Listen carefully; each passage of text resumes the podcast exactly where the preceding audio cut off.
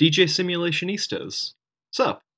With Dr. D, Dan Raemer, and Dr. J, Janice Palaganas, coming at you from the Center for Medical Simulation in Boston, Massachusetts.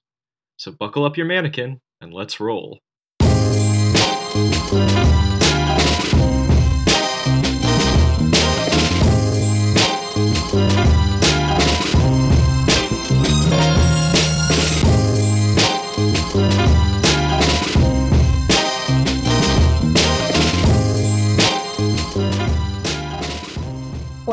To DJ Simulationista Sup. You're here with Janice Palaganas and Dan Raemer. What's up, Dan? What's up, Janice? I understand you're at a conference. Yes, so if my audio is really bad, it's because I'm trying to be in the most quiet place possible, but you just never know. Yeah, well, I can hear you loud and clear. The conference is not about technology, however, it's something about interprofessional education sponsored by the Institute for Health Professions. No, that's correct. And it's it's called Leading Across Professions: Rethinking Leadership for Learning and Care. Oh, a lot of words. Uh, Yeah. How's the content? Yeah, it's great. It's great. And so, just kind of like tying on what we talked about, I think they're achieving some sticky learning here. It- It's great. The driving question of this conference is if you could create the optimal interprofessional clinical learning and practice environment of the future, what would it look like? And what I really like about it, they've really found a way to kind of thread that question throughout every presentation.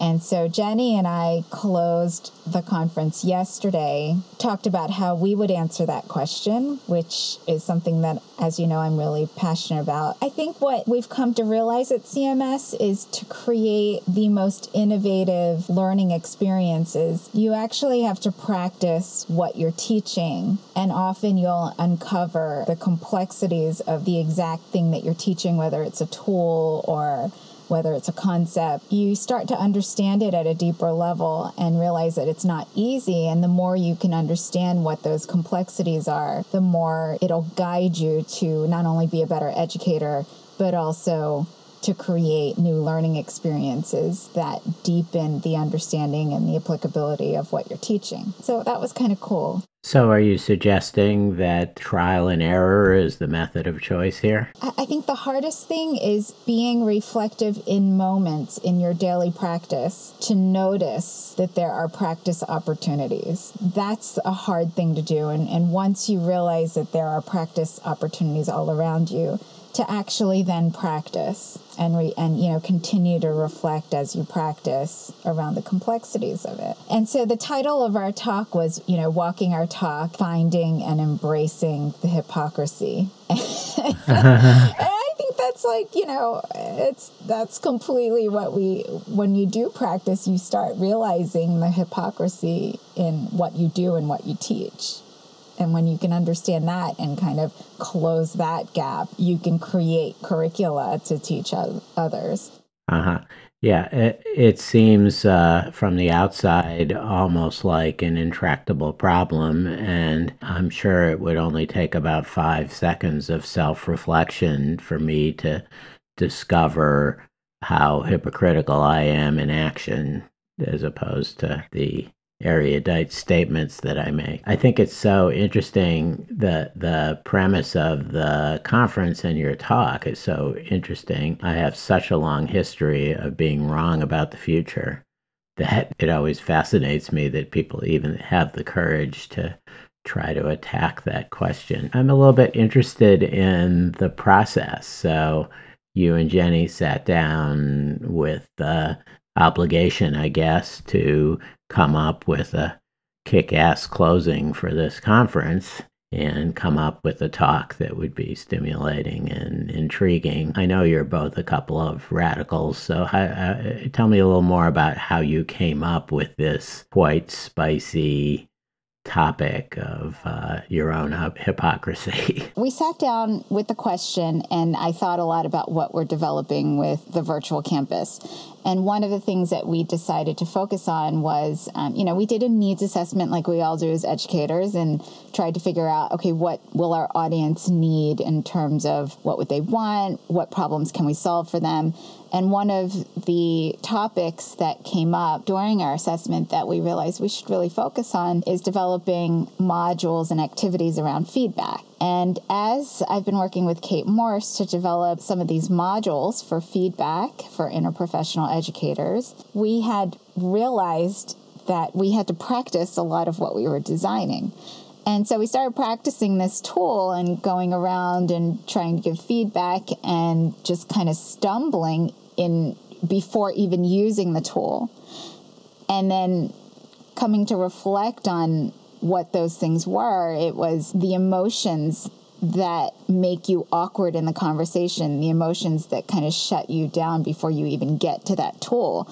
And we realized, oh my gosh, there's so much more to having a tool in your pocket to use that you need to visit and set a solid foundation to be able to give effective feedback. And hence, we came up with more curricula around what we call the prethink chart, which is really getting to know you, how you're feeling about it, what your goals are for the conversation, being able to reset yourself for a conversation. So, you kind of discovered some of your own limitations and uh, the hypocrisy of promoting a method when you weren't able to even do it yourselves because you didn't fully understand how hard it was to uh, use the tool.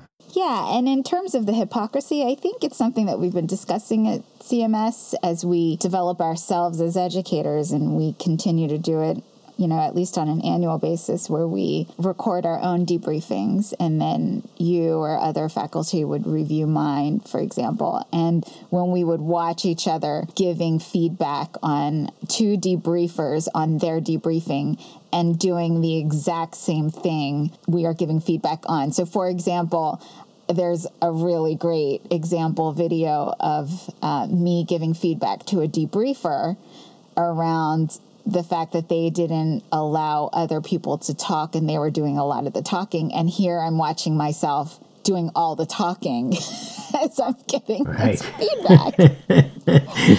and we fall into this paradoxical trap. And it's just so hypocritical. And to just know that this can happen to you, and as you're doing what you're doing, you know, asking yourself, Am I doing what I think is not good that I'm trying to give feedback on. Just makes you a better feedback giver. It's funny. I, I hate when that happens when I when I see myself doing exactly what I'm telling other people not to do.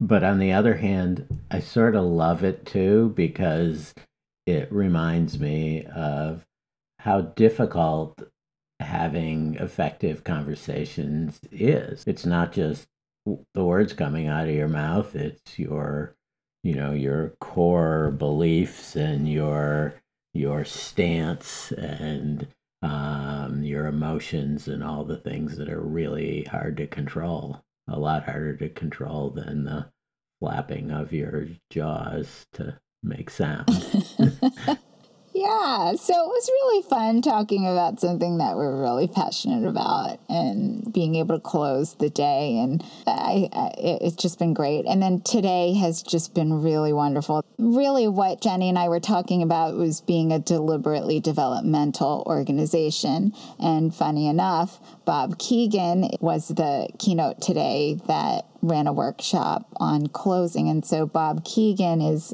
um, in my mind, kind of the father of deliberate deliberately developmental organizations. We've done a lot of mapping today with him on what he calls, I love this term, immunity to change and discovering what your immune system is to change and how to reframe so that you can change to achieve the intents that you have. I love that. I love the way that way of looking at it because you know, when you think about your own immune system and how you know automatic it is and you know way way below your consciousness how powerful it is fighting off all of the bad things in the in the world that we face and you know changing that is really really really hard i thought you said that you and jenny closed the conference you you closed the day or something. no something. the day yeah right? we closed yesterday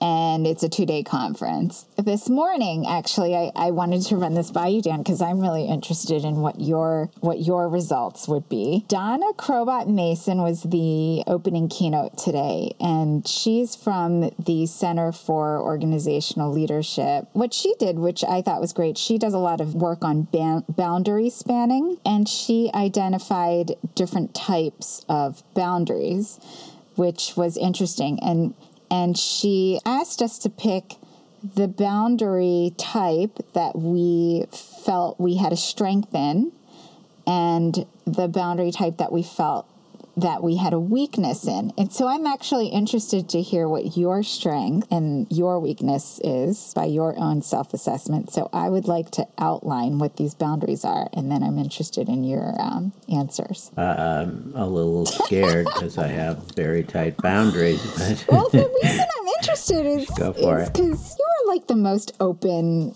person I know, Dan Raemer. So this is interesting. I mean, I would see you as a strength in all of these boundaries, but I was surprised with what my strength and weakness was. I would not have predicted that without having to, to, do this activity. So let me explain what the five boundaries are. The first is vertical boundaries. So those are groups according to title, rank, power, and privilege. The second is horizontal boundaries, and those are cross functions and expertise. Third are stakeholder boundaries, and so those are across external groups and interests. The fourth is demographic boundaries, which are across diverse groups and differences. So this could be gender, race, personality. And the last are it are uh, is geographic boundaries, which is um, across locations and distance, as well as technology. Uh, I think my strength is um, across uh, I think it was horizontal boundaries. Uh huh. Because I, I, I don't, um, you know, I, I pretty much stick my nose into other groups' business. I'm not afraid to talk to medical people in vastly different specialties that I know nothing about. Uh, so those kind of groupings don't don't really bother me very much. Is that horizontal? That is horizontal, that yeah. Right? Yeah. And so, why do you think that is? Why do you think this is a strength? Uh, I think because I've always been an outsider. So in my in my career development, I've always kind of chosen to be on the edge of whatever field I've been in. You know, as a bioengineer, you know, I was kind of had a foot in engineering and I kind of had a foot in the health sciences, and I really wasn't either. and so, you know, it's I've always been sort of on the edge. I've always been in a clinical department, even though I'm not a physician. I pretty much went to medical school, but I didn't really get a degree, so I you know, a, a, degree in medicine. I got a degree in bioengineering. So, you know, I've always felt like I'm a little bit um, on the outside of whatever group I've. When I've been a, in a clinical department, I'm the odd duck. I'm not ever. There aren't other people like me. That um, is so, so interesting. Guess, I see it as interesting because I would see that the people that would have a strength in horizontal are social butterflies that belong to like every group. Saying that you belo- you were on the outside, it's almost like you were forced to find ways to belong in every group. Uh, I'm the guy who belongs to no group. uh, see, this is so. In- so I found this activity really interesting because I ended up in the vertical group. I, I self assessed, of course, and we know how flawed self assessment is, but I felt like in terms of boundary spanning, that that was easiest for me. You know, she asked the question, Why do you think you're in that group to everyone? And I had a little self reflective moment and I I had this image of when I was seven years old and my grandmother put her hand on my leg and she was like, Janice, you're not going to grow up to be tall. You're not white and you're a girl. You're going to have to work really hard to be successful. I, I had realized in that moment, since I was seven, I had been working at this. Like I knew about vertical boundaries and have been working at it and feel like I've worked at it enough to blur the lines. So now you're able to leap tall buildings in a single bound. No, I just, so I did reflect deeply on this. I was thinking how awesome an experience I've had with CMS being with senior colleagues like you, Dan. Oh, here it comes. with you and Jeff and Robert, and you know, you're half retired, Jeff is retired. Really practicing with all of you and watching you practice. And and that just made me realize that we're all just human, no matter where we are on the vertical spectrum. Like we are all just human and we all have to practice the same things and we are all flawed in some way. And that really helped me as well. So it's so interesting that um, there's no boundary category, you know, called the nursing home boundary. I believe that's demographics. Traverse that. That's demographics. ah, I see. I see. Yeah, yeah. Okay, so yeah. Well, I think I'd vote. I think I'd vote for you on that one because you like hanging out with these old geezers. Uh, oh admirable, Janice. I applaud that. oh, I love you guys. Okay, so what, Dan Raemer, is your weakness? I I have you know weaknesses in every category. I, I I I think maybe the last one, the the geographic one. Oh, because you have isolated yourself in Palm Springs.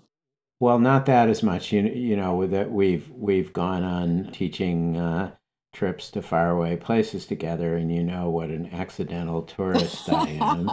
uh, that I really am a homebody, and I'm very uncomfortable being anywhere else, and you know where there's another language that I don't understand. That's really makes me uncomfortable. There should be a boundary.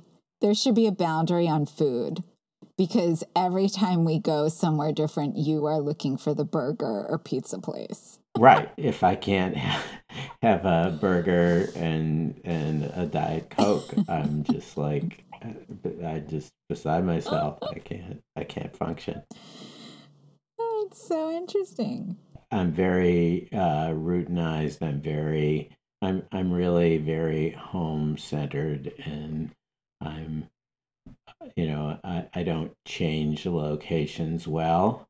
So you mentioned Palm Springs. I'm I'm sitting here uh, talking to you in Palm Springs with the my suitcases packed because I have to move back to the East Coast mm-hmm. to my very own home, and I'm so anxious about it. the The thought of re-entering my other house is just has me awake at night. um, what's what's your weakness? Oh, so I, you know, I was pretty shocked about what my weakness was, and and actually, I was like you. I was I I kind of joked with one of my colleagues, and I stood in the middle of the room, and I was like, "This is where I belong," because I think I'm weak at all of this. Um, but I ended up I couldn't choose, and I ended up going to demographics, which is like the exact same, you know, it's like the exact opposite. You would think that would be a, a strength given my, uh, you know, I'm not tall, I'm female, and I'm not white, like as my grandmother would quote. So I, I was shocked to be in demographics and And where why I ended up there was I think it's the nature of of my job being um, you know the director of educational innovation and development and and I feel like I'm supposed to be a boundary spanner and pusher. And at CMS, I've really tried to push the boundaries on the geography and the technology and being able to do a lot more online. And appreciate and completely respect the generational differences, changing a culture of face to face, high touch environment to trying to achieve high touch environments through technology. And so that's been difficult for me. And so I ended up putting myself in that category. Well, this has been this has been a very depressing conversation, even though it's really fun. Well, don't stay so, awake at um, night thinking about a nursing home. You are going back to your home in Boston, which is far from a nursing home. Is that helpful? Yes, I guess that's helpful until I get there. All right, Janice. Well, it's great to hear you uh, inspired by uh, attending this conference, and uh, um, I found it really interesting to hear what was going on there. Awesome. All right, Dan, get packing. Don't stop packing. I need you back right. here in Boston. All right. Take care. Bye. DJ Simulationistas. What's up? Is brought to you by the Center for Medical Simulation.